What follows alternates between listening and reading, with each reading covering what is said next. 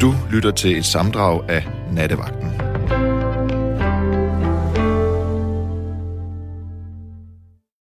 God aften, kære lytter.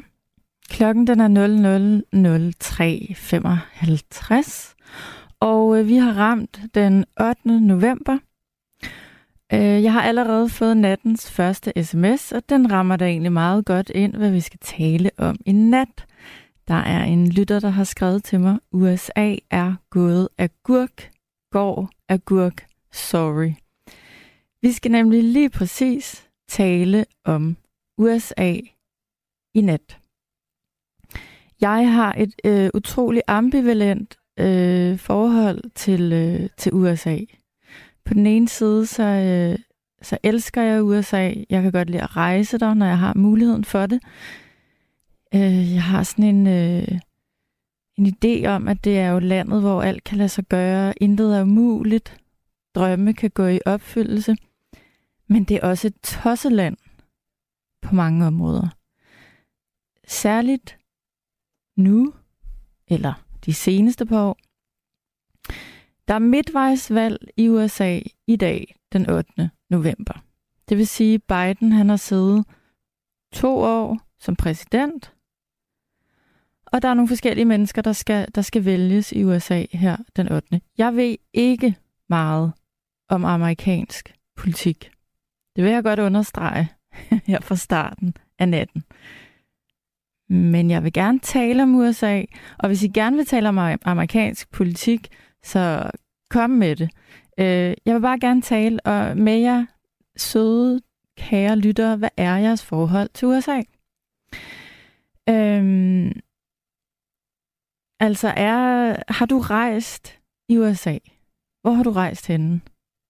Drømmer du om at komme til USA? Eller synes du bare, det er et land, man skal holde sig langt væk fra? Øhm, der er også nogen, hvis eneste forhold til USA er, at øh, de ser nogle Hollywood-film, de hører noget, måske noget skøn musik. Der kommer masser af skøn musik fra USA, og det synes jeg også, vi skal høre lidt af i nat. Øh, måske er du sådan en, der er vokset op med American Soap Operas. Øh, og så er der jo deres, deres madkultur. Øh, også deres madkultur er lidt skør. Øh, jeg har været i USA et par gange i dette år. Øh, jeg har været i Texas og i Nashville og i Las Vegas og i New York. Og det, som undrede mig ved de fire meget forskellige øh, steder i, øh, i USA, var, at hver gang jeg spurgte de mennesker, jeg talte med, øh, jeg kunne ikke lade være med at spørge ind til, hvad, hvad mener I om, om Trump? Øh, I må da synes, han er kugleskør. For det synes vi i Europa, sådan helt generelt. De fleste af os synes det.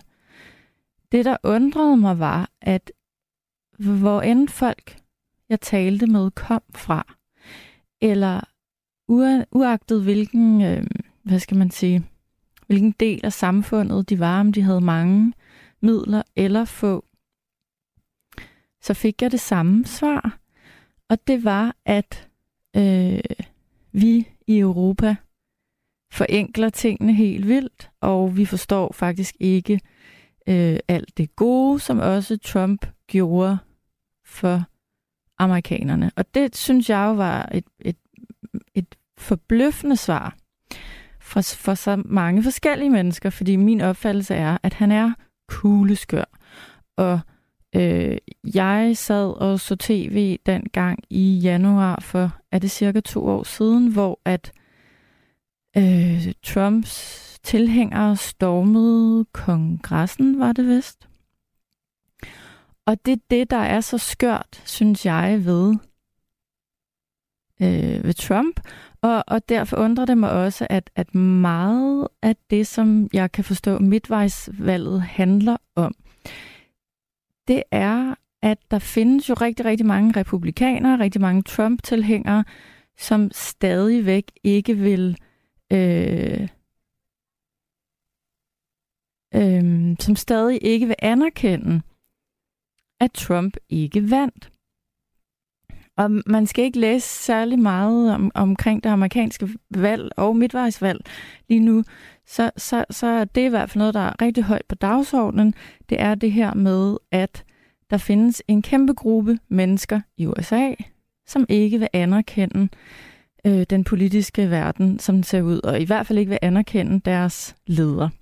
Så en ting, jeg synes, der er skørt ved USA, det er de mange, mange mennesker, der ikke tror på, at, øh, at de stemmer, der, der blev gjort op for to år siden, øh, altså, de tror stadig, det er valgfusk. Det er der mange, der tror.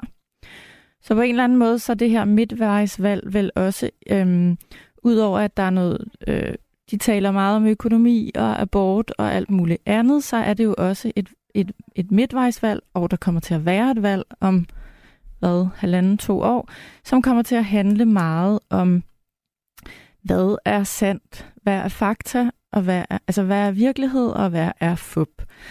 Øhm, så det er i hvert fald en af de ting, jeg godt kunne tænke mig at tale med jer om i nat, hvis I har lyst til at tale om amerikansk politik. Hvad mener I om, om hele det der? Altså, jeg er faktisk stadigvæk sådan lidt chokeret over de der riots, der var øh, på kongressen, og jeg elsker at se dokumentarfilm om det. Jeg ved ikke hvorfor, men jeg, jeg er fascineret af det. Det er en del af, af, af den amerikanske kultur, jeg synes, der er helt vanvittig. Jeg synes også, det er vanvittigt, at alle de amerikanere, jeg har mødt, når jeg har rejst i USA, og det har jeg gjort rigtig meget, de lovpriser alle sammen Donald Trump. Så er jeg også kæreste med en amerikaner, og nogle gange rynker, rynker jeg lidt på næsen over, hvor mærkelige holdninger, jeg synes, amerikanere har. Men de er også nogle glade, venlige, varme, rummelige mennesker, er min opfattelse. Jeg har lyst til at tale, som sagt, med jer om alt, der handler om USA og Amerika. Jeg er ligeglad med, om det handler om en Hollywood-film, du elsker, øh, om det er Elvis, der er dit store idol, om du elsker at spise burger, Øh, eller har du lyst til at fortælle mig om et øh, fantastisk sted, nogle fantastiske mennesker, du har oplevet i Guds eget land, tror jeg, de selv kalder det. Skal du snart til USA? Eller måske du er amerikaner og forstår dansk, så ring ind. Øhm, ja, jeg har lyst til at komme hele vejen rundt omkring USA. Øh, og det synes jeg er, er meget nærliggende. Inden jeg snakker videre, så vil jeg godt sige, at hvis man vil sende en sms til mig, så skal man skrive til 1424. Jeg har allerede fået en masse sms'er, og jeg glæder mig til at læse dem op. Jeg synes, det er dejligt, at I skriver så mange beskeder. Jeg vil virkelig prøve at komme igennem dem alle. Hvis I har lyst til at tale med mig, i nat, øhm, så skal I ringe på 72 30 44 44. Og som altid, når jeg er vagt om natten, så må man også godt ringe og ønske et stykke musik, men øh, der er selvfølgelig en regel. Det skal være en amerikansk kunstner. Øhm, jeg er spændt på at se, om vi øh, om vi kommer til at tale politik i nat, som jeg startede med at sige, jeg er ikke den klogeste, når det gælder politik. Hvis man vil have en, et klogt indslag om politik, så, så skal man vist ringe til Torben Steno. Jeg vil gøre mit bedste, men øh, jeg kan tale om alt muligt andet, der handler om USA. Jeg vil godt lige læse et par af jeres beskeder op. Og Øhm, der er en, eller Jens skriver kort og godt, countrymusik. Yes, Jens. Selvfølgelig skal vi høre countrymusik i aften, for det er nemlig super amerikansk. Øh, Bjørn skriver, det er en basal frihed at kunne eje våben til selvforsvar. I Tjekkiet må de gerne bære pistol, og deres morrate er lavere end i Danmark. Hilsen Bjørn. Interessant. Der er en anden lytter, der skriver, at Donald Trump er gået fra at være en sjov klodshans, som fik prinsessen og kunne gavne mere øh, øh kunne gavne mere end skade demokratiet, til at være en klar fare for demokratiet. Han har kuppet et gammelt parti, og han kunne, må, og han kunne måske forsøge at kuppe hele landet øh, USA. Så skriver Frank, Hej Julie. Det er et sprængfarligt midtvejsvalg. Republikanerne vil gerne gå hen og stemme, men taber de, så har mange allerede sagt, at så er det valgsvindel. Man kan kun udlede af disse udtalelser, at det er det forjættede land. Hilsen Frank. Og ja, Frank, der rammer du nemlig hovedet på sømmet i forhold til, hvad jeg synes, der er skræmmende ved USA. Og det er, at der er så mange, mange, mange mennesker, der, der ikke vil anerkende demokratiet, som det jo er og skal være. Det synes jeg er lidt uhyggeligt. Øhm, hvad det peger hen imod, det skal jeg ikke gøre mig klog på. Øh, jeg kan kun sige, at jeg synes, det er rigtig spændende, hvad der kommer til at ske. Øh, hvad der kommer til at ske øh, ved det rigtige valg. Mit øh, første mit første møde, eller mine, mine, mine to første sådan erindringer omkring USA, øh, som jeg havde i en ung alder. Øh, det ene var O.J. Simpson-retssagen. Den blev live transmitteret på TV3, kan jeg huske. Den startede i 1994, og jeg var utrolig øh, optaget af at følge med i den her vanvittige retssag. Jeg tror, det er første gang, jeg oplevede i en ung alder, øh, hvor anderledes tingene på en eller anden måde er i USA. Så lyttede jeg meget til Madonna i 90'erne, og øh, på en eller anden måde formede hun også lidt min tankegang som teenager. Det var nok om, hvad jeg tænker om USA. Jeg vil gerne høre, hvad I tænker, og hvad I har af forhold til, til landet derovre. Jeg skal tale med Morten. Hej Morten. Ja, hej. Hej Morten. Dejligt, du ringer. Jamen, øh, så, skulle jeg til at sige, at velbekomme dig. Hvad er dit forhold til USA, Morten? Ja, for det første en hel masse streamings-tv. Det elsker jeg jo. Om det er guldgraver, eller det er ene eller andet. Og vi er jo også som nation blevet punket med amerikansk fjernsyn i, hele vores, hvad kan man sige, liv her, ikke også? Det må man sige. Ny, nyhedsdækning, nu snakker du lige selv om altså valget, ikke også? Ikke? Det var jo på et tidspunkt, der ikke også ikke, øh, da, da Biden blev stemt ind, der var jo næsten mere valg-tv, ikke også, end, end der, der var ja, Ja. herhjemme, ikke også? Jo, og man skal bare gå ind på Netflix og HBO og Discovery og hvad de ellers hedder, så ligger der jo masser af valg øh, dokumentarer fra, fra USA, hvis man interesserer sig for det. Der er rigtig meget af det på de her streamingtjenester. Og det er Ja. ret fascinerende at kigge på, synes jeg. Jo, og også som du så selv siger, hvor forskellige vi er, ikke også? Altså, alligevel så prøver de jo der at være, være ja, the greatest. ikke også? Jo. Men, men at, at de jo der trods alt, altså langt hen ad vejen, har jo den der amerikanske drøm, og har jo også, øh, hvad kan man sige, øh, en, en, en helt anden tilgang til det, ikke også?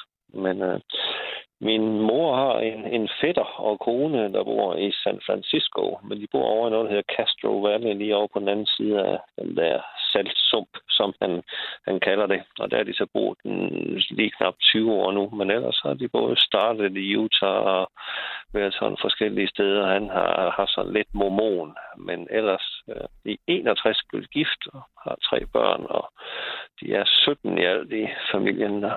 Hold da op. Ja, Har du været over at besøge dem?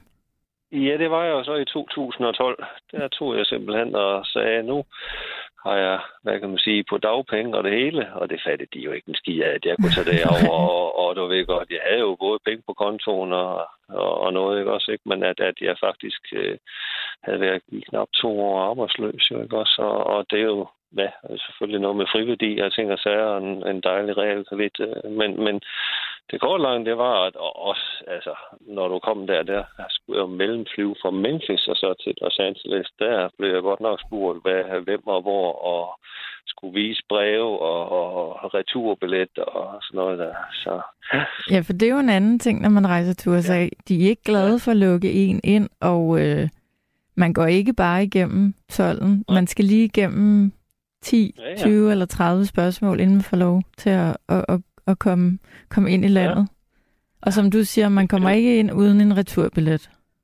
Det gør du godt nok ikke. Det tror jeg simpelthen ikke. Og du har jo også på forhånd det der, øh, du søger hjemmefra, der er det en 8 dollars eller noget, det der, hvad hedder FIMA, eller det, det der, der gælder i to år, sådan et, et, en indrejsegodkendelse. Ja, det der hedder øh, ESTA, ESTA. Ja, ESTA, lige ja, præcis. Ja. Ja. Fortæl jeg, mig om jeg, din... Jeg, jeg vil sige, i New York i, i 2017, der synes jeg godt nok, det var sådan mere ubehageligt. Det andet der, det kunne jeg da sådan overleve. Altså, jeg har jo simpelthen taget sådan en Expedia.dk, ikke også ikke, i 2012 og med øh, 19 dage i alt og 14 dage hos familien, og så havde jeg bil i fem dage. Det lyder da helt fantastisk. Ja, 9.200 kroner. så ja, det var godt. Hvordan øh, boede de, da du var over besøg dem? Der var de flyttet til San Francisco-området, eller boede de stadig i Utah? Nej, der boede de i, og der er det også, de skal bæres derfra. Og han ja. er jo en, der har været i den der sundhedsforsikring som det sidste, og de har også altså arbejdet, men altså, jordens gladeste, dejligste mennesker, og du, jeg har jo det der Skype, hvor jeg så kan ringe til deres fastnet, jo ikke også, ikke? Altså, det er, så, altså, det er simpelthen så skønt at ringe, og jeg har sendt alt muligt. Altså, jeg har arbejdet på Calais i syv år, så jeg har sendt slik, og jeg har sendt, ja, jeg har sendt som end på julesnaps og almindelig snaps og, og børsenaviser kan han godt lide at sidde og læse, jo, ikke også, ikke? Men uh, ja. de kan simpelthen ikke få deres børn til at, at snakke dansk eller noget, så det, det opgav de. De blev drillet i skolen der i sin tid. Okay. men, men Morten, hvad, hvad, øhm, hvad var din oplevelse af det område, du var over og besøge? Der, jeg har personligt aldrig været i det område. Øhm, okay. Hvad, øhm, ja, hvad kendetegner det?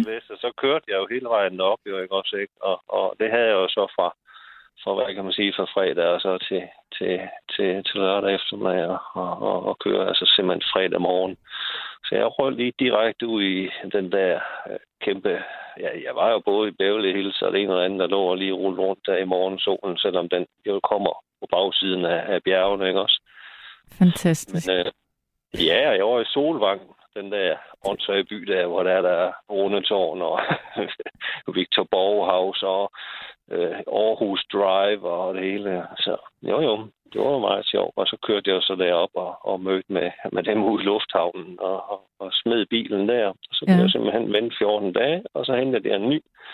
Og så rejste jeg ellers ud både i ja, Death Valley og i øh, den der øh, Yosemite National Park og, og ud i Nevada-ørkenen og så ned til, til Las Vegas. De er drøn frem og tilbage der et par gange, så ellers ud til Hoover-dæmningen, hvor jeg så havde en, en, en lille døgns tid, og på bagsiden af den der dæmning, der var der sådan en Colorado-flod, og sådan nogle floddeltager, hvor man så kunne... Det var drøn varmt. Altså selvom man siger, at, at det er faktisk bare i San Francisco, det er egentlig bare et, et, en, en god dansk, hvad kan man sige, øh, natur, skulle jeg sige, nej, øh, øh års øh, sådan, altså, som det er. Så altså, man skal ikke sådan forvente, der er jo ikke anden. Jeg tror 8 eller 15 grader her, det skifter med nu. Så. Du var alene på den her roadtrip? Ja, ja. dejlig Toyota Corolla eller Hyundai eller hvad en eller anden. Jeg kunne bare gå ud og vælge mellem 50 biler, og der sad nøglerne i. Jeg tænkte, at det er sgu da løgn. Men uh, jeg fandt jo så ud af, hvorfor. Der sad simpelthen sådan en stor pickup truck, og så sad der sådan en med et maskingevær. Og han flyttede så bilen, og han fik at vide, at papirerne var i orden. Og så ja, landede jeg jo dernede i baggaderne i Los Angeles, og jeg havde sådan en, en, en Nokia, øh, jeg tror den hed C7, hvor jeg havde indlagt hele mellem Amerika på som GPS, jo ikke også, ikke? Så det var, det var rimelig spændende, men det var en fantastisk oplevelse. Det lyder fantastisk, og du har været i nogle områder, der, der skulle være meget, meget, meget smukke. Ja, Highway 1. Og så den anden, den hedder One on One, jo ikke også, ikke? Altså 101. Altså, den går jo mere hurtigt. Men altså, jeg var helt ude på kysten, og de der faldefærdige veje der, hvor halvdelen manglede, og de gamle broer fra 30'erne og sådan noget. Og så kørte vi jo så ud øh, dagen efter om søndagen. Der er så noget, der hedder 17 Mile Drive, hvor du er sådan et helt eksklusivt område, du sådan betaler for at komme ind i det der, de holder de der golfturneringer også og sådan noget. Jeg tænker, når du fortæller om din, øh, ja. din, din øh, roadtrip alene, skal man være bange for at tage sådan en tur i USA? Altså, jeg, øh, ja, jeg over vil gerne prøve at se ham Barack Obama i, i noget, der hedder um, Oakland. Det var, det var sådan, altså, ja, der var en rigtig sød øh, kvinde, der tog mig under sine vinger, og så sagde hun så, øh, kan du ringe til din familie, og så vi bliver hentet her, for så bliver vi her ved security, fordi de stikker bare ind ned for 5 dollars eller 10 dollars. De, de er meget barske der i den, øh, hvad kan man sige, del af, af San Francisco også. Så der var ikke nogen tidspunkter, du var bange? Nej, fordi altså, jeg, for eksempel dengang der var det huvudemning og sådan noget, det var ude på sådan et, et casinohotel, og, og, og ellers så sådan øh, hvilede jeg mig, øh, hvor der var lys og, og noget. Men øh, jeg følte ikke sådan, altså, at, at, at, at der, var, der var noget og rent sagt at være bange for. Nej, de, altså jeg oplever også, at de er et, et, et, et venligt folkefærd, men, men igen, de har også en skør side, mange af dem. Og det er egentlig meget charmerende, men det kan selvfølgelig også blive lidt farligt. Altså det der, der altså jeg forstår udmærket, hvad du siger, ikke også, ikke? Altså det, det er sådan, altså fornemmer mest, ikke også, ikke? Det er jo, at, at du, det har været ham der, den øh, sjove hippie, langhårdt, der der også har været, og, og har fotografer og det ene og det andet, der virkelig både har været med det ene og det andet. Nå, ham danskeren Jakob, ja, hvad hedder han, Jakob ja, et eller andet, ikke? Jakob. Ja. Ja. Altså, han har jo, han har jo virkelig sådan fået, fået, fået nogen på opleverne, og det der med, at man altså, skal prøve at bo hos nogen, og, og, og ja, at de også sådan begynder næsten at forlange, om at man skal betale noget, og hvis man ikke betaler, så... Men altså, jo, det var da altså selv for 10 år siden, ikke også ikke, så var det, så var det sgu da halvdyrt til det overnatninger, så jeg må være ærlig, på trods af, at min mor ikke kunne lide, at jeg simpelthen hvilede mig i, i bilen. Altså for eksempel der i, i bjergene der, der lå folk og sov under deres bil, og jeg tænkte, ah, så bliver jeg sgu da gerne grebet af en bjørn eller noget. Ikke? En coyote. Har de ikke sådan nogen i, øh, i de områder ja, der? Det tror jeg. Og den der Yosemite Nationalpark, der, ja. der var jo, altså der kan mountain lions, der puma, og så øh, var der jo selvfølgelig bjørn, der sådan var nogen, altså, men det var mere beware of the bear, ikke også ikke, hvor det var, at man at ikke køre dem ned og noget, men øh, der, ja. var der, der var der sådan i det bjergpas der i, jeg tror det var 5-6.000 fod, ikke også, ikke? Var meget af det et par kilometer, så det ikke, men altså der, det var, det var så smukt, fordi så kom solen jo rigtig der fra, fra den der Nevada ørken, også, ikke, og går ind. Det lyder som om, du ude, virkelig har...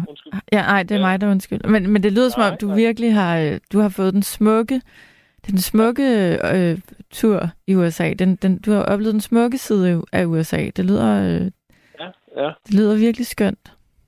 Det var så fantastisk, fordi jeg sagde simpelthen til dem, altså, vi kørte faktisk 2500 miles øh, der på, på de 14 dage, ikke? Og, sikkert, der kørte han så ud, og så kørte jeg hjem. Men vi var jo i alt de der redwood-træer, vi var ude ved de der øh, enorme bølger der nord for San Francisco, eller nord for, for Golden Gate Bridge, jo ikke også, ikke? Og vi var jo bare rundt til alt muligt og besøge familie og sådan noget, ikke? Men jeg sagde, at jeg skulle se deres hverdag, jeg skulle se deres recreation center, jeg skulle se deres øh, spisning med venner, jeg skulle til onsdagsdans og, og sådan noget, ikke? Altså, jeg gav ikke den andet fis, det der, det, det var once in a lifetime at komme over og møde dem, der, der var min mission. Ikke? Så det var simpelthen så fantastisk.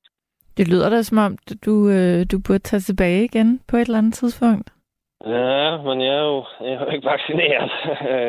så, så det er jo sådan lidt mere det der med, om man kan Ja, altså jeg har da to gange, jeg har haft den der, hvor jeg smagen og lugten, og så er jeg også sådan rim her omkring januar, hvor jeg sådan også godt ramt, men altså man kan få et eller andet immunitetspas eller noget, det ved jeg sgu ikke. Nej, eller skal du finde dig en og gifte dig med, så får du et green card måske. Jeg ved ikke, hvordan det fungerer. ja, det er jo lige det. Det er den hurtige Nej, vej til... Men altså, altså, jeg vil til at sige, at der er New York i 17 også, og sådan noget, ikke? Også, ikke? Altså, det er der, det er jo simpelthen, det er jo, det er jo, altså, også de der enorme afstander og sådan noget, ikke også, ikke? Altså, og, øh, Altså, ja, natur og noget, ikke? Nu er de jo meget tørke der i, i, i Kalifornien, og der i Los Angeles, da jeg kom ind der øh, om morgenen og, og skulle egentlig Ja, og også lige finde ud af, hvor jeg skulle aflevere den bil, ikke også, ikke? Det er jo, altså, det, det er jo, øh, hele området er omkring 10 millioner mennesker, ikke? Men så kom jeg ind i det der Financial District, hvor det hele, det er bare, øh, ja, spillet og, og morgensolen, der den kom op, og altså, de får jo næsten, øh, hvad kan man sige, vandet 2.500 km væk fra et pipeline og sådan noget. Og ellers så var Los Angeles jo aldrig blevet det, den var, hvis der ikke kom, kom vand i rørledninger. Også? Ej, og Los Angeles er netop sådan en by. Man kan ikke... Øh, jeg har engang været i Los Angeles for mange år siden uden bil. Ja. Øh, ja. Så jeg tænkte, jamen, jeg vader jo bare rundt i byen. Det kan man ikke. For det første, gang, for det første er der ingen andre, der gør det. Øhm, man, bliver, man bliver næsten anholdt, hvis de ser, at man, man kommer gående. Ja. Øh, de tænker, ja. hvad, hvad foregår der? Øh, og så er afstanden jo så, så, så voldsom, at det, det, det kan jo ikke lade sig gøre og deres altså, public transport, skulle jeg sige, nej, altså, det, det, de, ja, for det første blev de jo kun stereo af dem, ikke? men altså, de er simpelthen, dengang olieindustrien den rigtig blomstrede, ikke? så opkøbte de jo bare alt, og så lavede de jo de der, ja, så der, hvor de bor også i det, der hedder Five Canyon, ikke? Også, ikke? det er jo sådan nogle, ligesom det, du ser der tilbage til fremtiden, og noget, ikke? Også, ikke? hvor man kører ind på Foggy Glen Drive, og, og med udsigt over, man kan faktisk se øh, der, den der øh, Golden Gate Bridge, fra, hvor de bor, men øh, med sådan et, et, et, et sted, hvor du går ned. Og, og der var det jo så, øh, hvad kan man sige, de, de gamle slaver, som så var studerende, så der var det kineserne, der sad der med store øjne og, og, og hørte på, at jeg sad og fortalte om historier fra det kolde Europa. Men øh, der var det jo så mexikanerne, der var ja, slaverne under menneskerne, og dem, der gik og klippet græs og, ja. og, og ting og sager, ikke også? Men, ja. Øh, Jeg har lige en servicemeddelelse fra en, øh, en en venlig lytter, der skriver, han hedder Jakob Holt. Ham Nå her, ja, den, der var han, ja. ja. Jakob Holt. Han holder også nogle foredrag, hvor han øh, viser alle de der billeder og noget, ikke også, ikke? Og, jo. Var det ikke også noget med, at han var sted med Søren Pind på et tidspunkt? Det kan godt være. Der har været et tv-program, hvor de to var afsted. Ja, jeg kan huske, da jeg gik i folkeskolen, der kom han ud og, øh, holdt foredrag om mm. USA på, på min ja. skole, det tror jeg, det gjorde han meget der i 80'erne. Og, øh, så alle, alle over 40 kender vist Jacob Holt. ja, han holder jo, som du selv siger også, altså, så vidt jeg ved, foredrag stadigvæk sådan. Det tror jeg også, det tror jeg også. Ja. Jamen altså, Men lige her på falderæbet, så, kan du anbefale ja. øh, andre lyttere at rejse til, til USA, og i så fald, øh, hvad er den, den, den enestående ting, man skal opleve, hvis man tager til USA, ifølge dig? Altså nu var jeg jo ikke rigtig i den der Grand Canyon, som, som jeg egentlig har gået og drømt om, da vi godt deducerer derfra. Ja, det er simpelthen, det var så uudholdeligt. De der helikopter der med de der dogne hunde der, der altså fløj med helikopter ind fra Las Vegas og så ud, ikke også? Det er larmt hele tiden, ikke også? Mm. Og så i forvejen, øh, altså, altså, kan man så sige, det kunne jeg godt have tænkt mig lidt mere af. Men, men, men, men, men det er sådan, altså langt hen ad vejen synes, det er da, at, at, at nu havde jeg så faktisk en arbejdskollega derude. Han betalte 33.000 for at ligge og køre på motorcykel fra ja, østkysten til vestkysten, og det øges regnet mere eller mindre lige, var det tre uger, han var afsted. Så man kan jo også være møghammer nu heldig, ikke også? Men altså, ja jeg synes, altså langt hen ad vejen, simpelthen finde et, et, et, et ordentligt rejseselskab, og så øh, få en, en, en pakke rejser der, ikke også sikkert, så ellers bare tage sig, tage sig, hvad kan man sige, til, til at komme afsted. Jeg tog jo så med KLM og, og fra Holland, og så til Memphis, og så der til, til Los Angeles, ikke også? Så, ja. Øhm, det lyder som om, du har haft nogle, nogle fantastiske oplevelser, og øhm, ja. vil du ikke give mig ret i, man, man, man øh, Altså, det er fuldstændig umuligt at tage til USA og ikke komme hjem igen med nogle mm. vanvittige, gode øh, og anderledes minder i bagagen. Altså, er, er der noget, man kan være sikker på, hvis man tager til USA, så er det, øh, man kommer helt garanteret til at opleve ting, man ikke oplever andre steder. Og også derude ved friskolen og det der modtage Ellis Island og alt det der, ikke også, ikke? Altså, der er det jo også virkelig, altså, det er jo sådan helt ja, 2. verdenskrigsmuseum, ikke også, ikke? Alle de der slægtninger og døde og tyfus og ting og sager, ikke også, ikke? Det er også, altså, det er sgu fascinerende, ikke også? Ja. ja. Så var jo så på den der One World Center, den var jo lige færdig der, ikke også, ikke? Så... Øh, det, mindes, øh, eller monumentet for, for World Trade Center, eller hvad? Fuldstændig lavet med granit og hugget alle de der døde mennesker ind i, i navnene. De, de var der der, hvor vandfaldene. Det er sådan kæmpe, altså selve fodprintet, skulle jeg sige, men altså soklen, jo ikke også, ikke? det er jo sådan to, de står øh, i, i, i sådan som sådan monument, og så er det simpelthen, at, at sådan helt fuldstændig ja, vand hele vejen rundt, der bare øh, står, og så lyser det også op om natten. Men øh, ja, det var lavet færdigt der i februar 17. Var det... Og så øhm, One Center, det, ja. Ja, undskyld.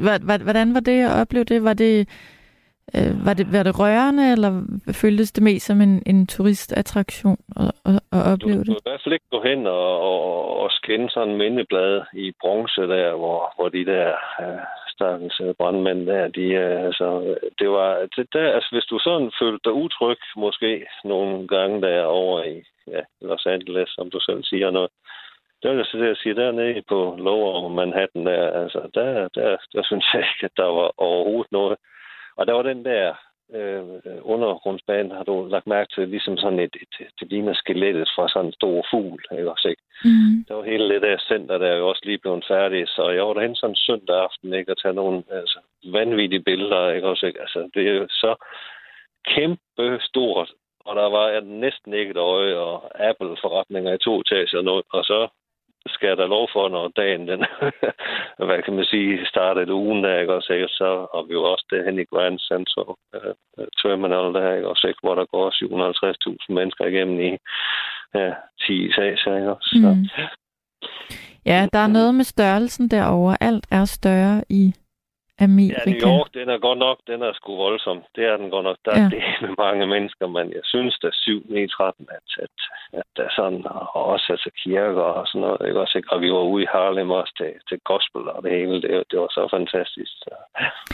Altså Morten, jeg tror, du kunne lave et, øh, et radioprogram udelukkende om, om USA. Jeg kunne tale med dig hele natten, faktisk. Men jeg vil også gerne have nogle, nogle, øh, nogle andre lyttere igennem. Jeg synes, det er meget, meget Ja. spændende at høre om din, øh, dine rejser til USA. Jeg, jeg synes, du skal tage tilbage. Det lyder som om, at, øh, at du kan lide at være der. Øh, Helt sikkert, og specielt det der med, at når man så har det der familie og noget, og jeg har jo alle adresser på, på børnene og børnebørn og sådan noget, så, ikke? Også, ikke? så jeg kan jo sagtens tage tilbage, på trods af, at de måske så går bort. Ikke? Ja, ja, ja. ja.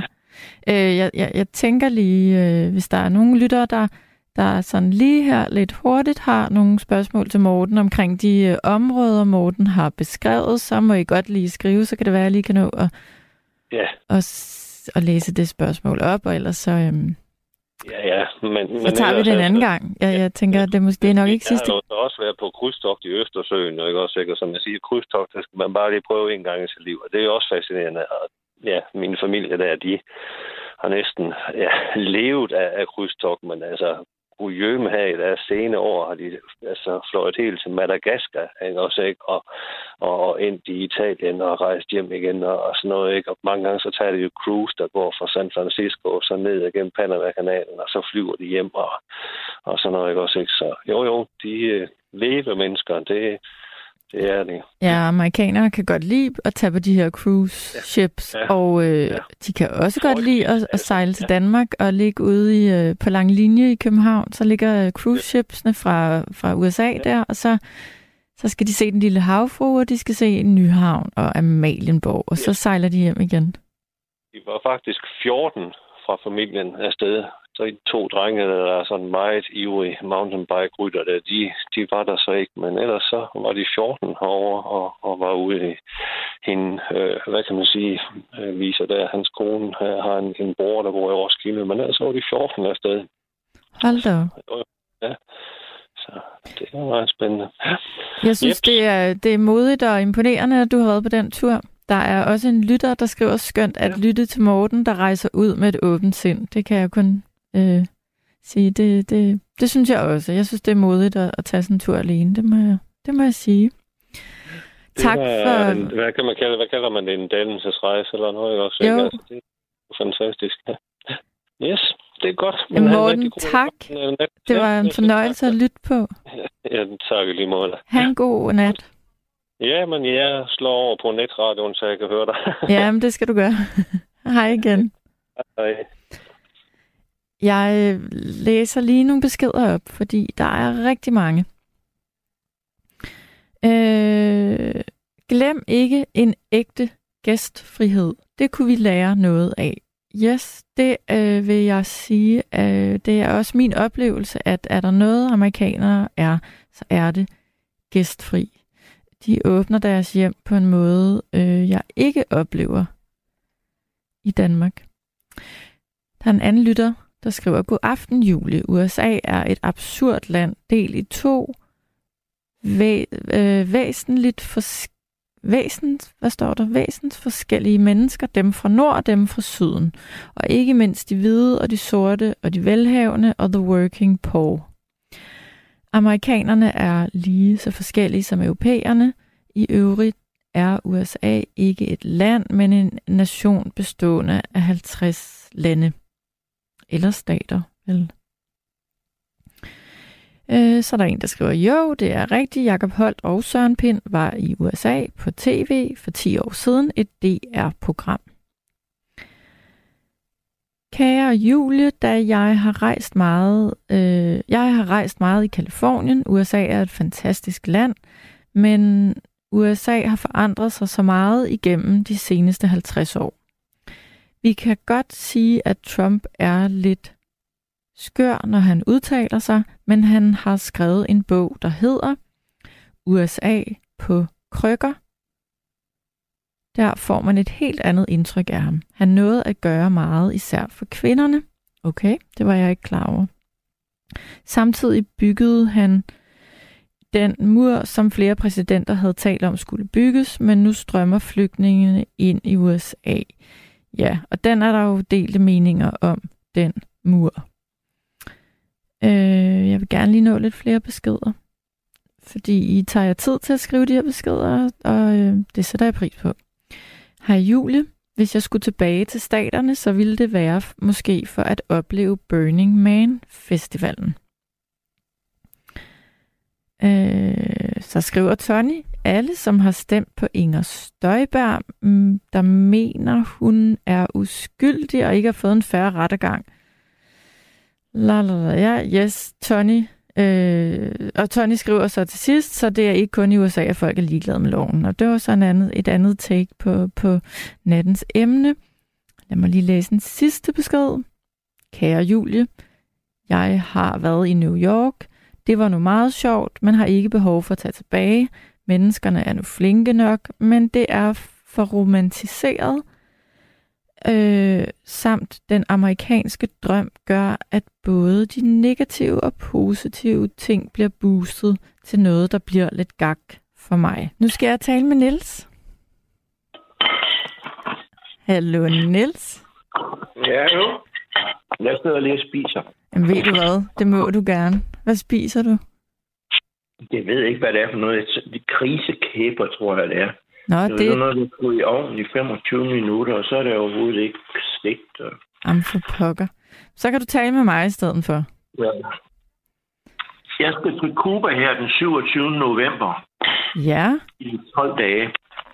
Og jeg skulle egentlig have været til Thailand, men øh, så så jeg et indslag i TV-avisen her for en måneds tid siden, hvor der var blandt andet interviewet en, øh, en kubansk, øh, øh, hvad hedder det, tobaksavler. Ja. Og øh, han fortalte om, hvordan det var gået med, altså de har jo lige haft øh, sæson for, hvad hedder hurricanes derovre. Øh, den er lige overstået nu her. Ja. Og han fortalte, at det var faktisk det værste, de havde oplevet i 20 år. Og hele hans høst for i år, den var ødelagt. Fuldstændig. Øh, og det var mange penge, det drejer sig om. Og Cuba er jo simpelthen så ludfattig. Og det er de blandt andet, fordi USA har iværksat for 20-30 år siden en embargo imod dem, som gør, at man overhovedet ikke vil handle med dem. Og det koster dem, jeg kan ikke huske tallene, men det er enorme store beløb, det koster Cuba hver, hver måned, eller hvert år, eller hver dag. Og, øh, og øh, for eksempel så har man øh, nogle kubanske flygtninge, dem er der en masse af i Florida, øh, og de plejer at sende penge hjem til deres familier i Cuba. Og det har den amerikanske stat forbudt. Det må de ikke gøre mere. Og øh, så i stedet for sender de dem så til, har de fundet ud af, at de vil sende dem til europæiske banker, som så kan sende dem videre til Cuba. Så har USA truet de her banker med alle verdens ulykker, hvis de gjorde det. Og sådan opfører USA sig ubeskriveligt svensk over for resten af verden. Mm. Og det synes jeg ikke, man kan være bekendt. Nej. Øhm, og derfor var det så, at jeg besluttede mig for, i stedet for at tage til Thailand, så tager jeg til Cuba for at lægge nogle penge derover. Det er godt nok tredje gang, jeg skal derover, men det er et dejligt land. Øh, Øhm, så kan jeg fortælle dig for nogle år Jeg har været i USA fire gange. Og en af gangene, der kørte jeg rundt nede i Texas.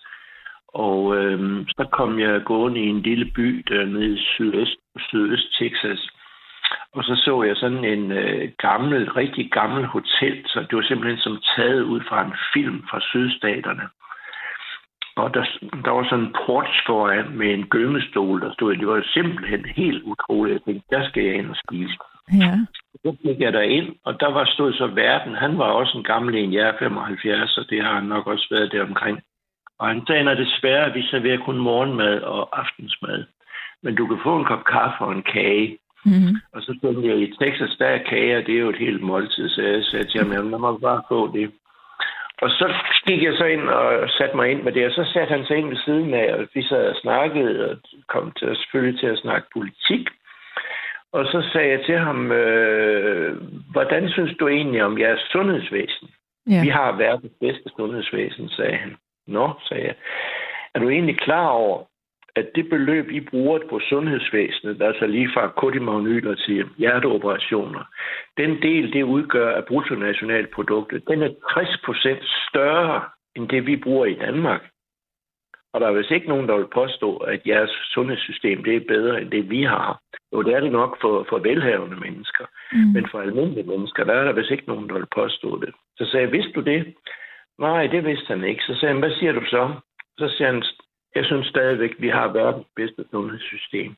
Og når folk tænker på den måde, så kan man jo ikke diskutere med dem. Ham her, han var sådan virkelig konservativ. Han var utrolig behagelig fyr. Sød og rar. Og han var sådan en rigtig gammeldags konservativ, som man kan snakke med. Altså, som man kan resonere med. Men når han siger sådan noget, det er jo ren ideologi. Altså, Ja. at, at, at, at, at, at jamen, det skal være privat øh, sundhedssystem. Det er selvfølgelig derfor, det er, det, det er så dyrt. Ikke? Øh, og så til helvede med, hvor meget det koster. Og, og, og sådan er jo mange af amerikanerne, at, at, at de er simpelthen så gennemført ideologiske, så man kan overhovedet ikke snakke med dem. Ja, jeg, har, jeg har oplevet lidt, ligesom som du beskriver, at øhm, ja, de amerikanere, jeg har mødt, har været så utrolig søde og dejlige mennesker, men det har også været mennesker, som har øh, altså på, på mange måder har tunnelsyn omkring lige det, du siger, at, at Ja. man kan fortælle dem om, hvordan vi gør tingene i Danmark, i Europa, og, og de lytter øh, høfligt, og, og så siger de, ja, det kan godt være, men øhm, det er nu den rigtige måde, vi gør tingene på. At der, der mangler nogle gange, i hvert fald hos nogle amerikanere, noget udsyn øh, til resten af verden. Ja. Jeg, jeg er netop udsyn, fordi de ved faktisk ikke, hvad der foregår uden for de amerikanske grænser. Nej, det er måske nærmere det, at det er ikke, fordi det ikke interesserer dem, men de ved det faktisk ikke. Nej. Ved du hvad, jeg har, øh, jeg har verdens største øh, hjemmeside om dødsstraf i USA, og øh, jeg har faktisk reddet livet på, på en, der sad inde på dødsgangen i USA. og ham skrev jeg sammen med. Øhm, og så fortalte han mig, han fortalte, altså, det startede egentlig med, at jeg kom i kontakt med ham via en artikel i Aarhus Stiftstiden. Jeg bor i Aarhus. Og øh, så skrev jeg til ham og spurgte, om ikke han havde lyst til at være penneven med mig, og det ville han gerne. Og så fortalte jeg ham, at jeg var ved at lave den her hjemmeside, om han havde lyst til at få en sektion i den. Ja, Øh, og det ville han gerne. Og så skrev jeg til ham, at det er altså dig, der bestemmer, hvad der skal stå på den der. Det, det blander jeg mig overhovedet ikke i. Hvis du vil have gode råd af mig, så skal du bare spørge. Men ellers så blander jeg mig ikke.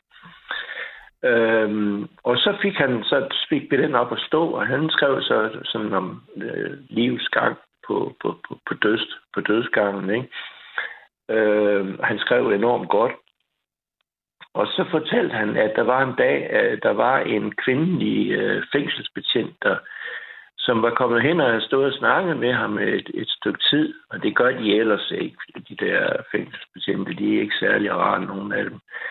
Øhm, og så, øhm, hvordan var, jo, så fortalte hun så, eller så kom de til at snakke om, at der var en, en øh, kvinde fra øh, Holland, som var derovre for at besøge en af dem, der var sad på dødsgangen.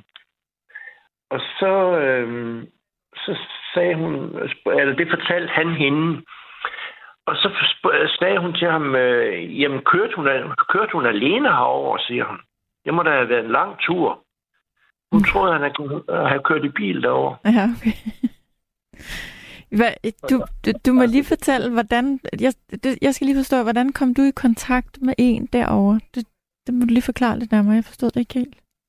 Jamen, det sagde jeg, det var fordi, der var en artikel i Aarhus Stiftstidende, sådan en, et portræt eller sådan noget af ham. Ja. Øh, Martin der, som, ja, som sad på dødsgangen, og så skrev, øh, fandt jeg frem til adressen på dødsgangen, og så skrev jeg til ham og spurgte, om han ville være pindevenner med mig, og det ville han gerne. Øh, og så, jeg tror, jeg var ved at lave i den der hjemmeside dengang, eller også havde jeg fået den lavet. Og så spurgte jeg ham så, om han havde lyst til at have en sektion på den.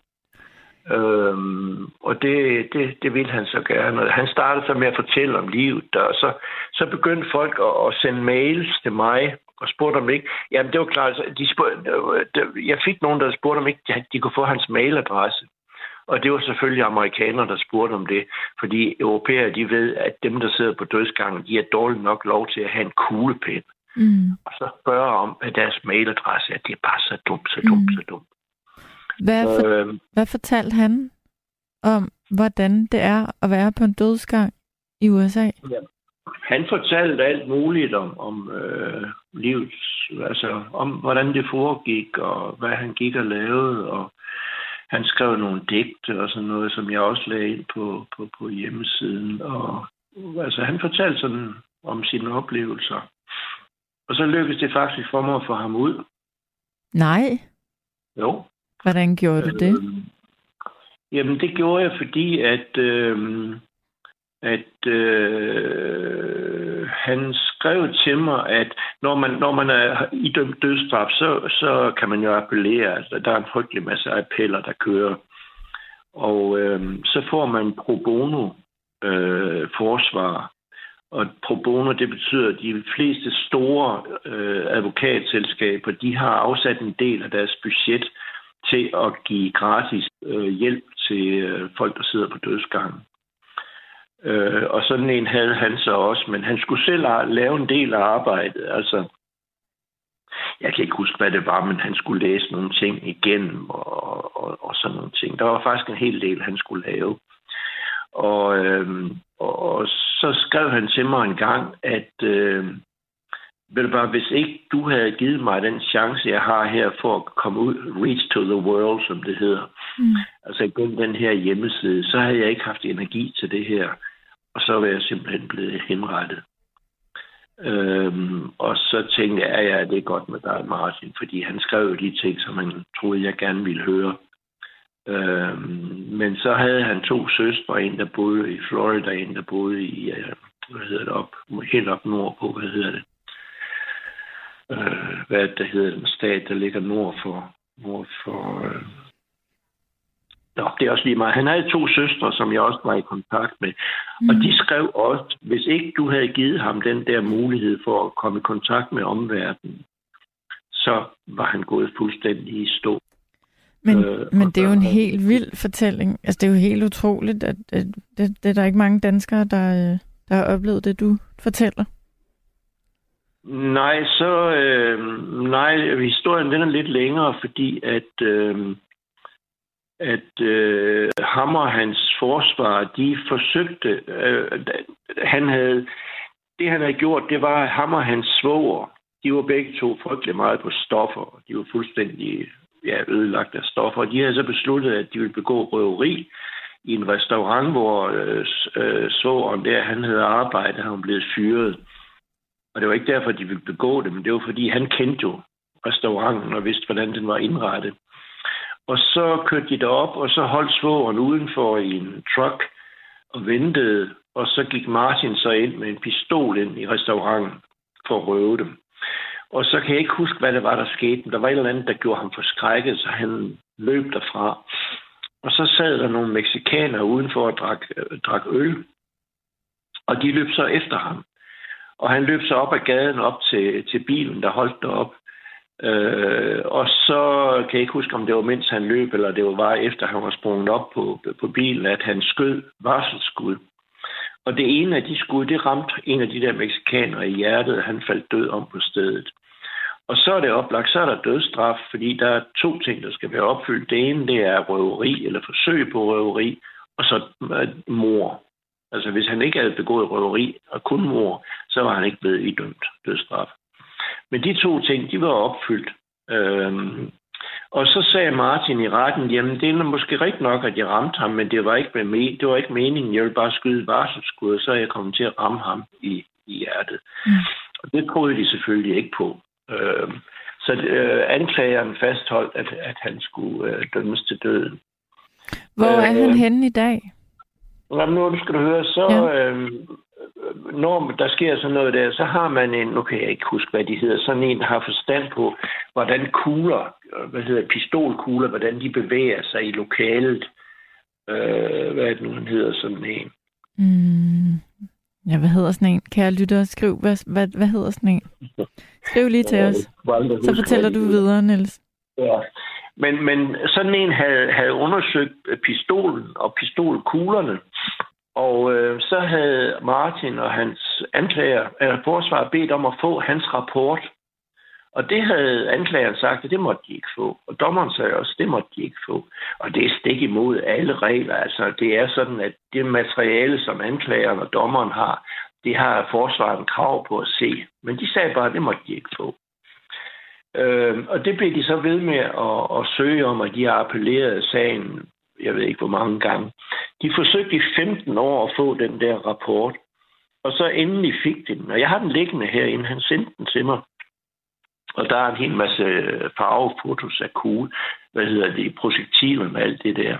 Og min labrador, der ligger her ved siden af, hvis hun ser et af de billeder der, så kan hun se, at den der pistolkugle, den har været i kontakt med en, en uh, cement, hvad hedder betonvæg. og så er den røget ud igen, rekogiteret, ikke? Ja. Og det var lige præcis det, der skete. Det var, at han havde skudt ind, og så et af skuden, de har ramt ind i en væg, og så var den rekogiteret ud, og så er det været så uheldigt, at han så har ramt ham der mexikaneren i, i hjertet. Det tog ham 15 år at få den rapport. Da han så endelig fik den, så kom han ud af dødsgangen. Og, og, og det så har det ham og hans to søskende siger, at hvis ikke jeg havde givet hjulpet ham med den der hjemmeside, så havde han ikke haft energi til at lave det arbejde. Nu øh, er han blevet gift, hvis nok, og bor i øh, et eller andet sted i Texas. Øh, har arbejde, i hvert fald sidst jeg snakkede, Alex snakkede med mig, var i kontakt med ham. Og du kunne ikke tænke dig at komme over og besøge ham? Nej, øh, ja, fordi jeg kan ikke lide ham. Okay. Han, er en skiderik. Øh, altså, jeg, ja, okay, jeg så det er, han er ikke en, du skal involvere dig med? Nej. Nej. Det er også det er 10-12 år siden, eller sådan noget, at, at han kom ud. Det, øh, det er en, en imponerende historie. Du kunne, jeg tror, du kunne skrive en rigtig god, øh, et rigtig godt filmmanuskript på, på det, du fortæller. Jeg synes, det er... Um, Arh, det har jeg ikke hørt før. Nej. Men Nej, nu skal du til Cuba for at, at støtte Cuba. Betyder, nu skal du Cuba, ja. Nu skal du til. Cuba. Det, det, ja. det synes jeg også lyder spændende. Øh, Cuba er jo ikke USA, men, men, øh, men du har været der før. Fortæl os lige, os der ikke har været på Cuba. Hvad er det, der gør Cuba til noget særligt? Det er, Cuba. Det er Hedder det I eller på? Mennesker. Det er en fantastisk befolkning. De er utrolig søde. Ja. Og de er så hammerende fattige derovre. Og på trods af det, jeg har været derovre nok til sammen i tre uger, de to første gange, jeg var derovre. Og jeg har ikke mødt en eneste, der tækkede. Og de her er der ellers alt muligt grund til, fordi de er så ludfattige simpelthen. Mm. Så det er et arbejdende folk. Et hårdt arbejdende folk. Og måske også ja, et stolt der er folk. Af dem, der... Hvad siger du? Og måske også et stolt folk. Et stolt folk, ja. ja. Det er det. Ja, det er derfor, de ikke tækker selvfølgelig. Og de er utrolig søde og hjælpsomme. Og så kan de reparere alt. Øh, sidst jeg var derovre, der kom jeg gående øh, en dag, og så på fortorv, der sad der en fyr på sådan en skammel, og så foran så havde han sådan en ølkasse lignende ting. Og på den stod, lå der en hel masse små plastikæsker. Og så kiggede jeg efter, det han, der lå i den, det var reservedele til engangslejder. Ja, der var for det første gas. Han kunne fylde gas på engangslejder. Vi smed dem jo bare væk. Og så var der den der øh, sten, hvad hedder det der hjul, du ved, man, man drejer på, når man tænder. Dem havde en en æske, og en anden æske havde en sten, og så videre. Og så kom folk med deres indgangslejder, og så reparerede han dem. De reparerer alt. De der du ved sikkert, de kører rundt i sådan nogle gamle amerikanerbiler, som nu er ved at være 70 år gamle, tror jeg, de er efterhånden. Mm. Nogle, som de købte i USA. Øhm, og de, de er omkring 70 år, og dem kan de stadigvæk få til at køre. Altså, de kan reparere alt muligt simpelthen. Hvor er det dejligt, at du tager til Cuba og, og støtter dem, og også lige fortæller øh, os, der, der, der lytter, øh, hvordan det er. Øh, ja, Cuba er jo nok ikke det mest besøgte øh, sted for os danskere, så det er meget, meget... Nej, det er det nemlig ikke. Det er godt, at vi lige bliver øh, mindet om, at der er andre steder end de gængse. Ja, og jeg, skal, jeg er ved at få en aftale med en to-tre skoler og nogle daginstitutioner om, at jeg skal komme og besøge dem, og så fortælle dem om, om, om mit land. Altså, hvad det, altså, det ved jeg ikke, hvad, hvad det bliver, men det kan du sikkert godt forestille dig, at det, jeg nu kan fortælle om Danmark. Og så også interviewe dem om deres liv i Cuba. Mm-hmm. Øh, og så håber jeg på, at der kan komme en artikel eller to eller tre ud af det. Og så er jeg i gang med at samle nogle ting sammen til at tage med derover. Øh, nu har jeg foreløbig fået øh, 200 kugle, kuglepinde af en bank og nogle t-shirts. Og øh, så ring, vil jeg lige ringet op her i aften. Eller jeg vil ikke ringe op. Jeg fik en mail fra en, der arbejder hos Lego. Dem havde jeg også skrevet til. Øh, om ikke lige her, jeg kunne give ham mit telefonnummer. Og så ringede han så til mig og fortalte, at han ville gerne forære mig 11 kilo Lego. Jeg ved ikke, hvor meget det er, men det er fandme meget. Hvordan får du 11 kilo Lego til Cuba? Mm, det skal jo være i min kuffert. Jeg skal jo mm. ikke have noget særligt tøj med. Jeg skal have en 3-4 t-shirts og nogle underbukser med. Ja, mere skal du ikke have med, hvis du skal have 11 kilo Lego i hvert fald, og nogle kuglepinde. Så er der ikke plads Ej, til meget andet. 23 kilo må jeg jo have med. Ja. Jeg har jo et spurgt KLM, om ikke de kunne give mig, tillade mig at tage en ekstra kuffert med. Det har de sagt nej til. Det er jo det er lidt ærgerligt, når man tænker, at det er jo en god sags tjeneste. Ja, for nogle år siden, der rejste jeg til uh, Lesbos. Uh, jeg skulle ned og hjælpe de flygtninge, du ved. Det der, der de, dem, der kommer fra Tyrkiet, de sejler jo til Lesbos. Og så, uh, så spurgte jeg, jeg tror, det var SAS, jeg fløj med dengang. Der fik jeg lov til at tage, jeg kan ikke huske meget, det var sindssygt mange ting, jeg havde med. Jeg havde sådan nogle jeg tror, jeg havde 20-25 poser, sådan nogle store plastikposer, du ved, affaldsposer, som var halvt fyldt op. Øhm, og dem kunne jeg selvfølgelig ikke have med, øh, eller hvad, nej, nogle af dem, dem fik jeg så gratis med. Øh, fordi, øh, hvad hedder øh, flyselskabet der, de gav mig lov til det. Men KLM, de ville åbenbart ikke gøre det. Det synes jeg jo nok, de kunne gøre. Det betyder ikke en skid for at tage en ekstra kuffert med. Hvis du kun må have 23 kilo med, så, så er det ikke i... Så jeg sad lige og tænkte, skulle vi lige prøve at lave en, en indsamling her på nattevagten til ting og sager, du kunne tage med til Cuba, men det går ikke, hvis du kun må have 23 kilo med. Jo, hvis det er små, små ting, altså så nu der sidder der nok ikke nogen, der har 200 kuglepinde, men... men øh, så har de noget men, andet måske. Hvad, kunne du, hvad ville ja, være godt at tage med øh, øh, øh, til, til de her skoler? Øh, øh, men det kan folk, der har børn jo selv regne ja, ud. Ja, det kan vi, vi børnefamilier selv regne ud. Ja. Øhm, nu kigger ja, jeg lige ud på Rebecca. Sidste gang, jeg var derovre, der, øhm, dengang vi fløj fra, jeg flyver fra Aalborg til Amsterdam, og så fra Amsterdam til Nicar- ja, Nicaragua, tror jeg det er, og så derfra til øh, Cuba. Men da vi fløj over Atlanten, der fik vi jo serveret varm mad. Og så samlede jeg bestikket sammen fra mine medpassagerer. Det var sådan noget, det var godt nok plastik, men det lignede metal. Øh, og så samlede jeg dem sammen med, jeg havde gik rundt med en bærepose og samlede sammen med folk. Jeg tror, jeg havde 1000, 1000 øh, stykker bestik. Og dem puttede jeg så i nogle mindre, fordelt på nogle mindre poser, som jeg så gav til nogle gamle koner og mænd, der gik rundt på gaden, så kunne de sælge dem. Øh, ja. Så det er noget med at være kreativ. Ikke? Ja, øhm, Jeg ved ikke, hvordan vi skal, hvordan vi skal øh, rent... Fordi hvis du kun har 23 kilo med, så må du kun have 23 kilo med. Så kan vi jo ikke gøre så meget andet, end hvis vi finder nogle, nogle nattevagtlyttere, der har lyst til at flyve med. Du har lyttet til et sammendrag af Nattevagten.